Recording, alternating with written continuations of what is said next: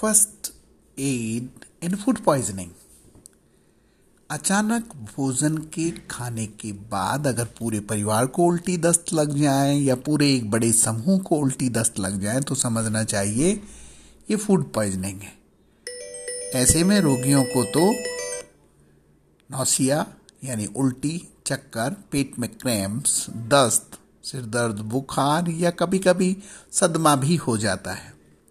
अमूमन अधपके या सड़ गए भोजन में साल्मोनेला या स्टेफलोकोकाई नाम के बैक्टीरिया उत्पन्न होने से ये होता है।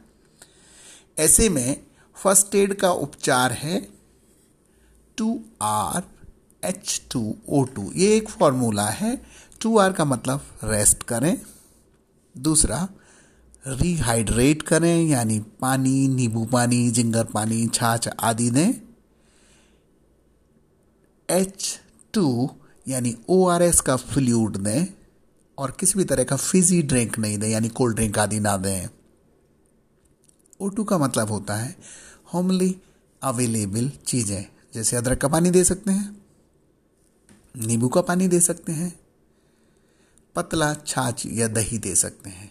ऐसे टाइम पर तुरंत हॉस्पिटल ले जाना डॉक्टर को कॉल करना और बहुत सारा पानी ओ आर एस का घोल आदि देते रहना ही फ़र्स्ट एड है। आवश्यकता पड़े तो पुलिस को भी सूचना देवें फ़ूड पॉइजनिंग से घबराए नहीं, ये अक्सर ठीक हो जाती है। मैं doctor Roop Singh, Roop doctor at the rate of Gmail dot com